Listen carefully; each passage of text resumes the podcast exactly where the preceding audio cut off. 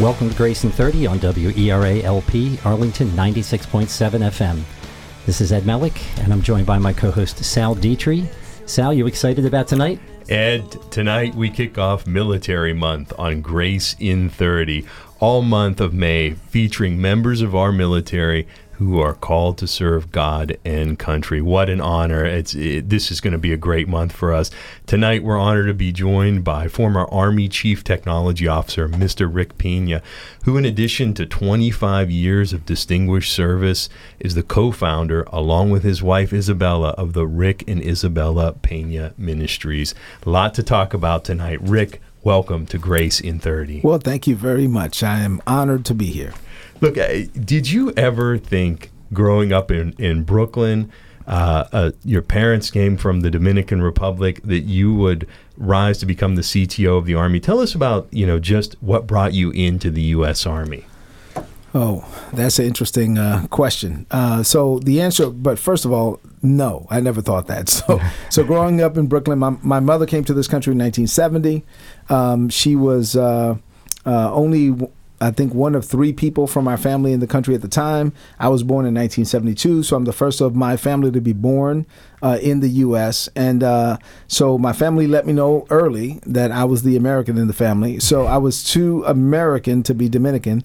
And then my friends growing up in Brooklyn let me know that I was too Dominican to be American. So so I kind of just didn't fit uh, in the mold per se. But I didn't have a pattern. I didn't have a, an example of what it was to be an American um, because I was the first in my family to, to be an American. So uh, I just kind of I knew I, I, wanted to do something. I wasn't sure what I wanted to do. I, I, I grew up in a very uh, challenging environment. East New York, Brooklyn, uh, at the time in the 1970s and 80s, was the murder capital of the murder capital. Mm. Uh, so it's a very uh, challenging environment. It was lots of violence, drugs, uh, that kind of thing. And so what I wanted to do really was get out.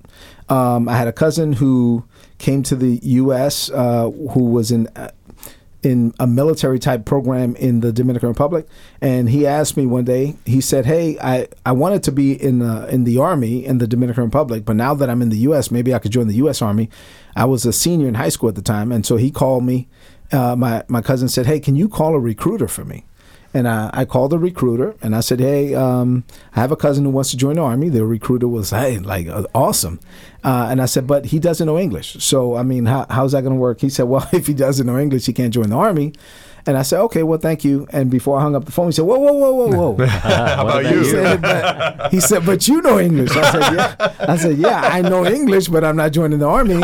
And uh, uh, and then you know that that's the rest of the story. Of course, is he came and got me, and one thing led to another. A few months later, I was in the U.S. Army. It must have been God's will because man, what a distinguished career. I mean, you were the first CTO of the Army and paved the way for, for other CTOs that have followed. I want to jump ahead here to first time you published today's word. You had eight subscribers. You were out there ministering the gospel really for the first time. Tell us about your call to, to Jesus and and your inspiration uh, to start today's word.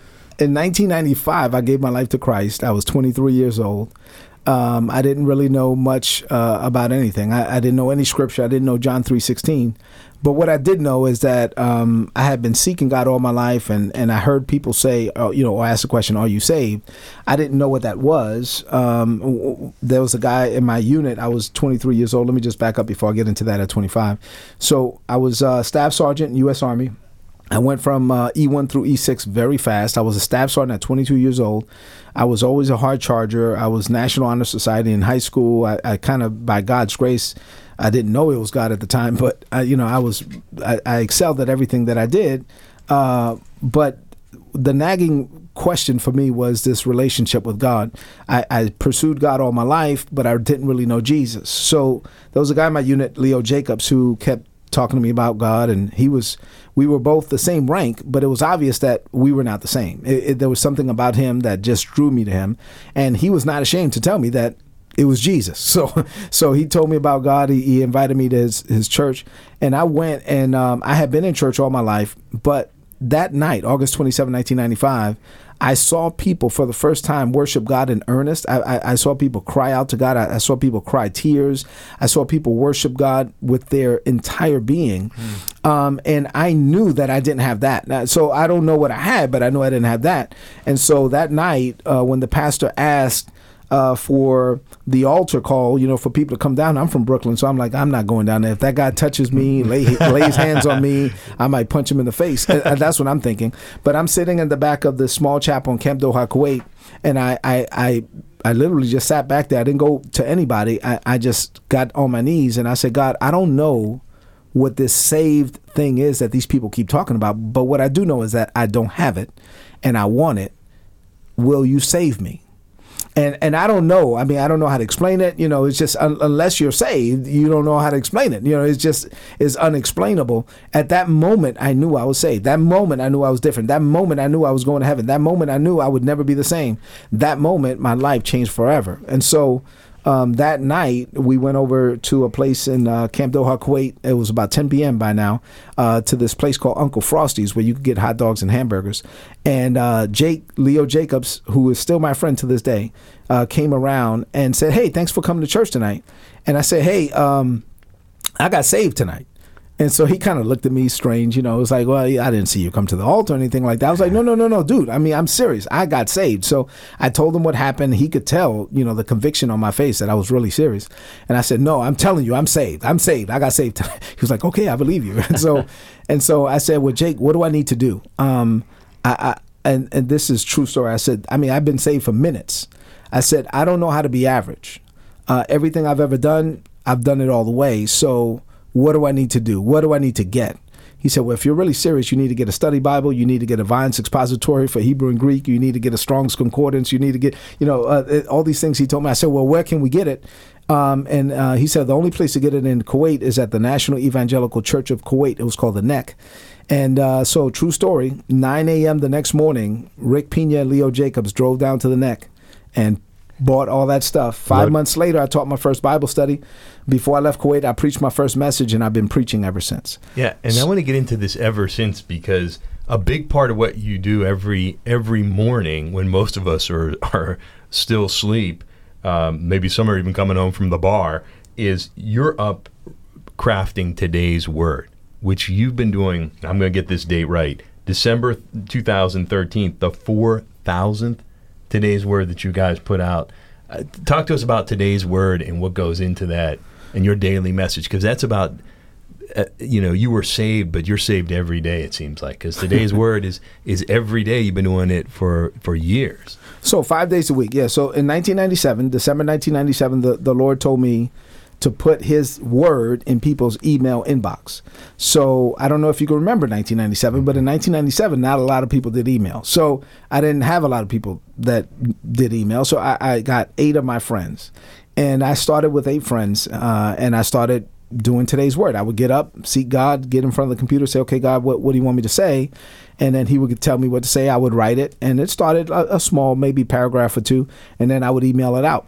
Uh, so now over 19 years later, I never expected to still be doing this, but over 19 years later, now we're in year 20 of today's word.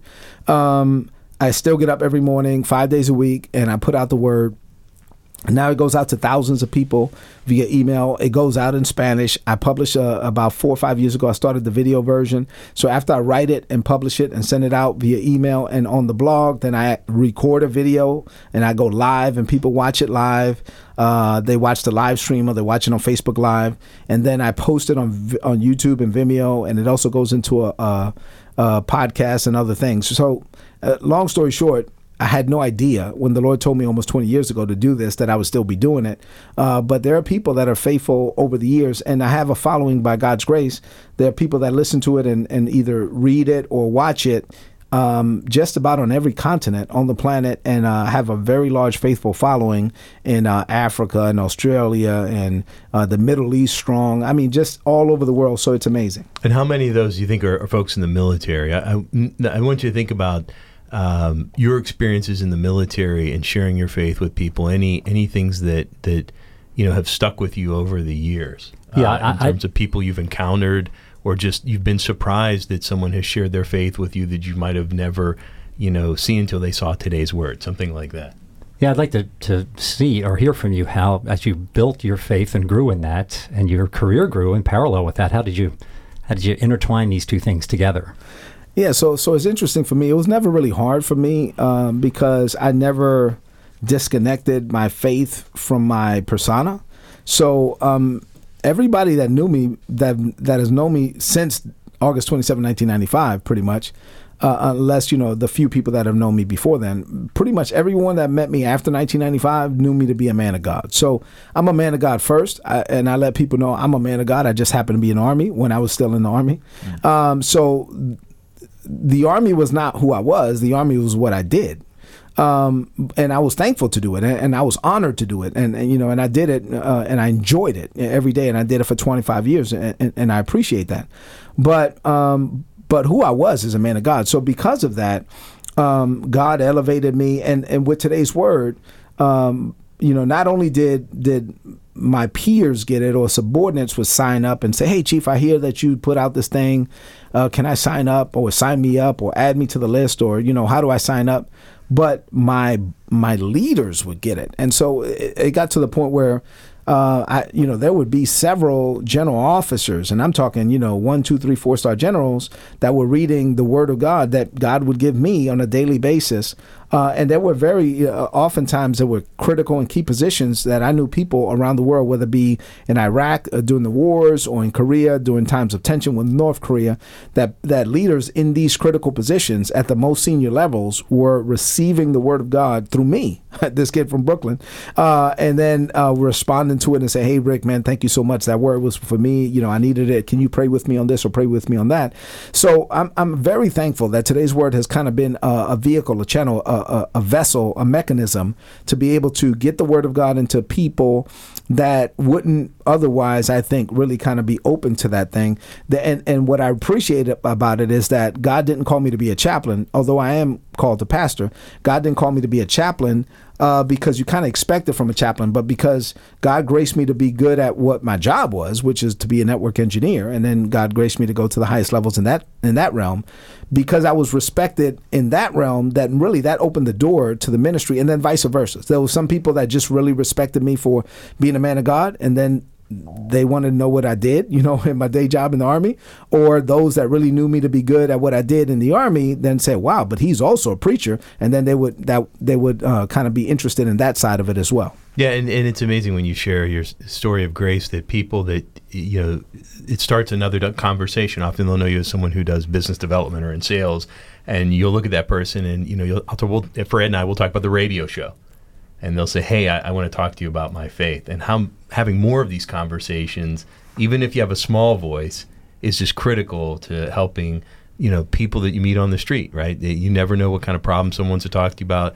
Someone wants to talk about their faith, and yet people are so hesitant to do that as sort of people just in their daily lives. You you uh, mentioned to me uh, when we were chatting that you know once someone is a believer in God, they're a dead man walking this is kind of the same theme, right? Once we adopt our faith, once we are open to our faith, we can share it with others. And before that, it always seems like there's some resistance in people's lives. Tell us some thoughts about that, this idea of the dead man walking. Yeah, so I mean, I, am very clear that my life is not my own, um, and this is not something I preach. This is how I live. So, I mean, I do whatever the Lord tells me to do, how, however He tells me to do it. Um, but it's you know, from a dead man walking perspective, I'm going to use the Apostle Paul. Uh, so just uh, allow me a few minutes to kind of um, use the Apostle Paul as an example. Um, because the Apostle Paul wrote half the New Testament, because he wrote so many books, uh, we have we're fortunate that we can actually see his development, his growth in his writings. So we can see if we if we pay attention, we could see where he was early in his walk with God, and we can see the development over the years. So I'll give you an example of four scriptures from four books and how the Apostle Paul grew, and I, and how I can attest to the fact that uh, I've experienced something similar. So early in in Paul's ministry, uh, public ministry, uh, the Apostle Paul wrote a letter letter to the church in Galatia, and in that letter, Galatians two and twenty, he said that I am crucified with Christ, nevertheless I live, but it's not I. It's Christ that lives in me, and the life that I now live in the flesh, I live by the faith of the Son of God who loved me and gave himself for me. Well, I like to, let's just imagine Sal and and for those on the radio, let's just imagine a, a, church sanctuary for a minute. So imagine a church sanctuary. Imagine you see the back of the church, you see the pews, you see where the congregation would sit, you see the pulpit, you see where the pastor and the preachers would sit, you see behind the pulpit there's a cross. And so let's say that there's a cross up behind the pulpit. Uh, now you're looking at that uh, imagine now that Paul starts off the journey up there on the cross with Jesus. So he's saying, I'm dead. I, am a dead man walking. I'm on the cross with Jesus. I no longer live, but Christ lives in me. And that's how I think I was. I know I was. And I think a lot of people are when they first give their life to Christ. Uh, you know, to me, I like to say, uh, for me, it was all Jesus, all capital letters, right? I mean, so it was it was all the time Jesus. And uh, and I was telling everybody that they were going to hell. And I even told my mother she was going to hell. and so so that's kind of like this this immaturity that you have when you have the Bible says all this zeal with no knowledge. But later, Paul is writing. Now, watch this. This is interesting to see the, the growth and the pro- progression in the in the life of the Apostle Paul. So, Paul is writing now to the church in Corinth, and he's writing to them, and he says something interesting. He says that he is an apostle, right? And later, he acknowledges that he was called from his mother's womb to be an apostle. But he says, Watch this. I'm Paul. I am an apostle, and I'm called to be an apostle. But he says, watch this, I'm not worthy to be an apostle.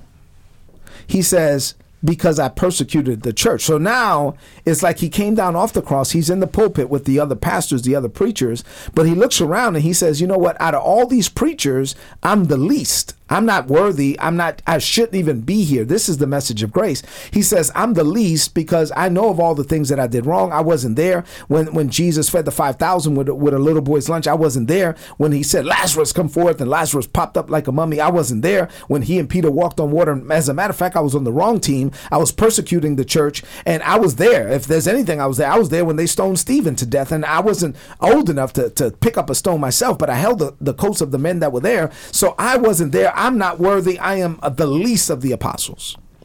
Then a couple of years later, he's writing, and in another letter, he says, You know what? I've considered this some more. Forget the cross, forget the pulpit. Now he comes out and walks into the congregation with all of the members, and he says that he is the he is less than the least of all saints right? So now he he's like, forget, I'm not up there with Jesus. I'm not in the uh, in the pulpit. I'm not. I'm I'm no better than anyone in the church. I'm no better than anyone else uh, uh, that names the name of Jesus. But what's interesting is that right before he died, one of the last letters he wrote, he wrote to his son Timothy, and he said.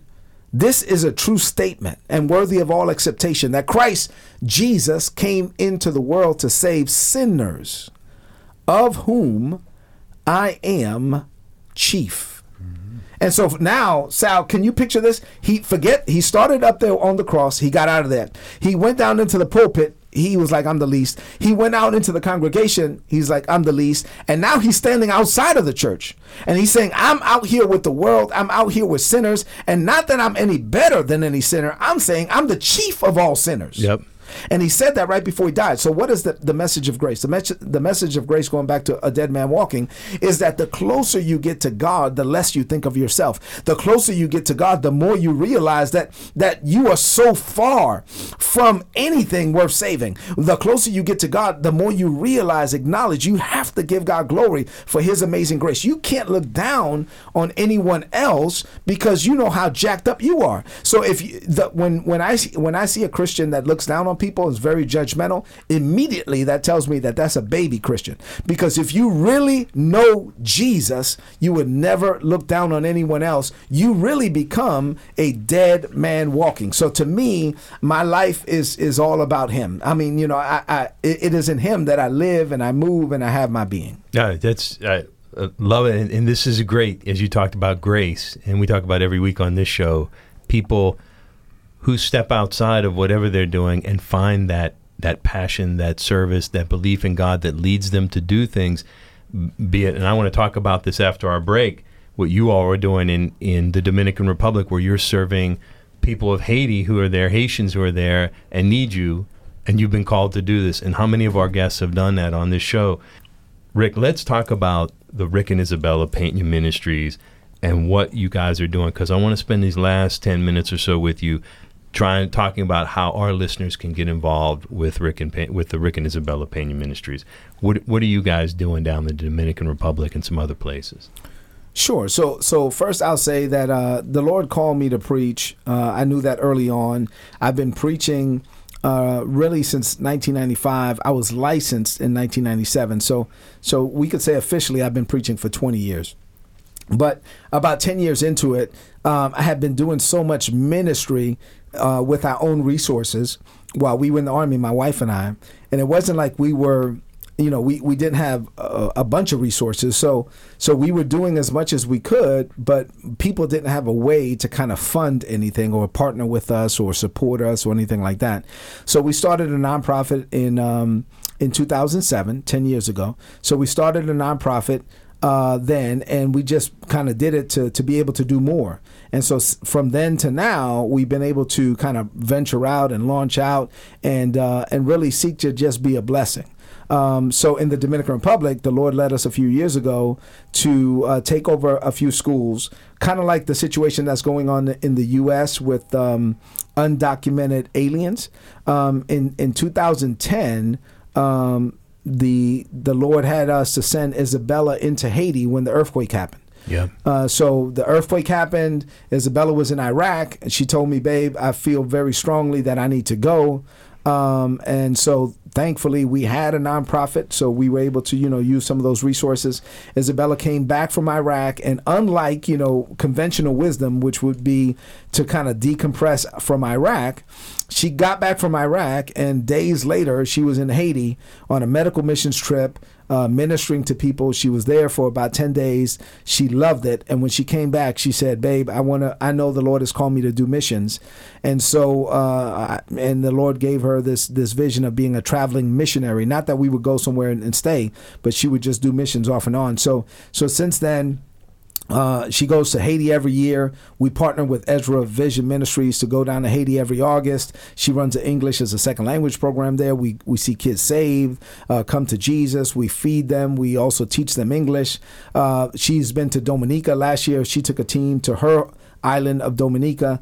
And then a few years ago, we in the Dominican Republic, because I've been doing several missions work in the Dominican Republic here and there with the prisons and uh, with nursing homes and etc. The Lord moved on my heart that uh, all these Haitians immigrated into the Dominican Republic. One million Haitians came over after the earthquake, and they were given an opportunity to, to get their paperwork to, to become citizens or aliens. And like the situation that's happening in the U.S., many of them did not.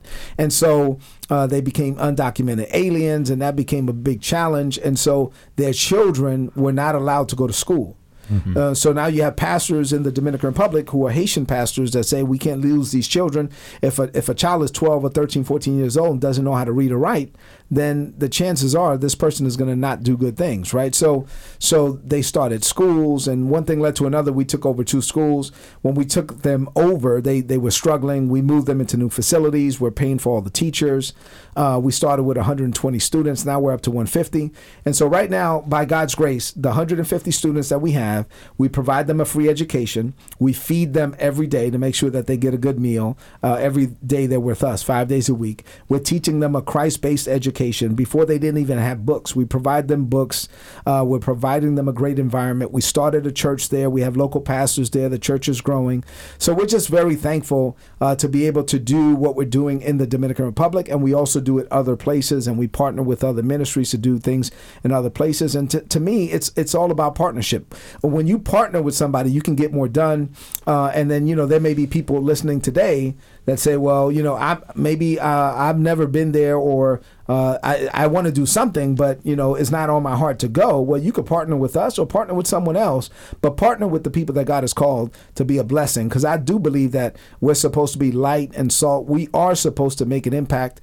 Thankfully, we go. We do a back to school drive every year. Last year, we we handed out 300 backpacks full of school supplies. We do that every year. We provide uh, toys for Christmas for children that would not get toys. Let me. When is your backpack drive coming up? Because school's ending, but it's going to have the summer and then it's going to pick back up. Do they? They follow the same school year. I think we do. Probably. Yeah, so we do our backpack uh, school drive in August of every year. So we'll we'll we'll probably launch um, the donation site for that uh, in uh, June to give people a time, uh, you know, an opportunity to partner with us on that. But every August, we hand out backpacks. Uh, we also feed. We take food out to the poor for Christmas time and other times. There's a there's a local prison uh, not too far from where I'm from in the Dominican Republic in La Vega, and uh, every year in September we feed all 1,000 prisoners, and then throughout the year we feed sections of the prison um, two or three hundred inmates at a time, and we feed them several times throughout the year. So we're just thankful to be a blessing. We're just thankful to you know to to, to give back. We've got about uh, five minutes or so as we're wrapping up. I want to ask you. Um, you know, in, in, about a minute or two, you know, uh, think about it, giving a call to action to, to people in the military, um, to to young people, people who are listening to this show, who are sitting on the couch. They they to try something, to do something. Give give a couple calls to action in about two or three minutes. Well, if you're if you're in the military or or not, uh, but you're listening to this, then chances are, if you're listening to Grace in Thirty, chances are that you're a believer. And if you're a believer, then you should seek God concerning your purpose. Why you're not here just to suck in and blow out air, have a little fun, and then die. You're here uh, to find, follow, and finish your purpose before you die, to to to discover your divine assignment, to develop into your divine assignment, and then to deploy into your divine assignment. So if you're in the military, take advantage of that. Um, I, one of the greatest times of my life, uh, you know, was overseas, and I pastored the gospel service in Bosnia in 1998, 1999, and it was amazing to see, you know, people there on a deployment getting saved and delivered and baptized. I pastored the gospel service on Victory Base in Iraq in Baghdad in 2008 and 2009, and we were we were baptized in Iraq Iraqis and preaching Jesus in Iraq. So just take advantage of uh, the opportunities the military gives you. Uh, I like to say that the military funded my evangelism for many years. And so I went around and told people about Jesus all over the world. Uh, so every day, wherever you are, uh, if there's breath still flowing through your lungs, if there's if there's uh, blood still flowing through your veins, then it is evidence that God is not through with you. And if you're still here, is because purpose is still locked up inside of you, and and your your determination, your dedication, your goal should be to die empty, to get out of you everything that God placed in you before you die. Awesome! Wow, Ed, our our fifty second week on the year, man, one year anniversary. What a way to what a way to close off this show. Rick, we actually have been so efficient right now. We've got another 40 or so seconds. Is there anything else on your heart you'd like to share with us in that time? Well, I would just say that I am thankful for this opportunity. Uh, I'm always going to lift up the name of Jesus. And for everyone that's listening, if you would give yourself over to God and you give him your availability. God is not looking for ability. He has all the ability. But if you give him your availability, he will use you for his glory. Ed, what a way to kick off the month of May, Military Month, man. We've got uh, for Mother's Day, we've got a Purple Heart recipient coming on as a mom. We've got Purple Heart Homes, and then we close it out with the producers of the of Unknowns, a movie about the Tomb of the Unknown Soldiers. Man, it's just getting better and better here as we kick it off. Rick, uh, thank you so much for being here. Uh, man, I, I, I've been, if we had a camera in here, people see me jumping out of my seat in this show. If listeners want to find out more about the Rick and Isabella Pena Ministries, you can visit their website at ripministries.org. To receive Rick's daily word, get on that. Follow him on Twitter at Rick Pena. Uh, you can also go to today'sword.org. We'll be posting more information about this on our Facebook and Twitter pages. A replay of this show can be found at the gracin30.com website and at wera.fm. 24 hours after tonight's airing. You can also podcast it on iTunes. Uh, this show will also re-air this Sunday morning at 8:30 a.m. Ed, my man, talk us out of here. Yeah, we thank you so much, Rick, for coming. We really appreciate it. Uh, this is Ed and Sal signing off from Grace in 30 on WERA LP Arlington 96.7 FM. Everybody have a great night and be sure to tune into Grace.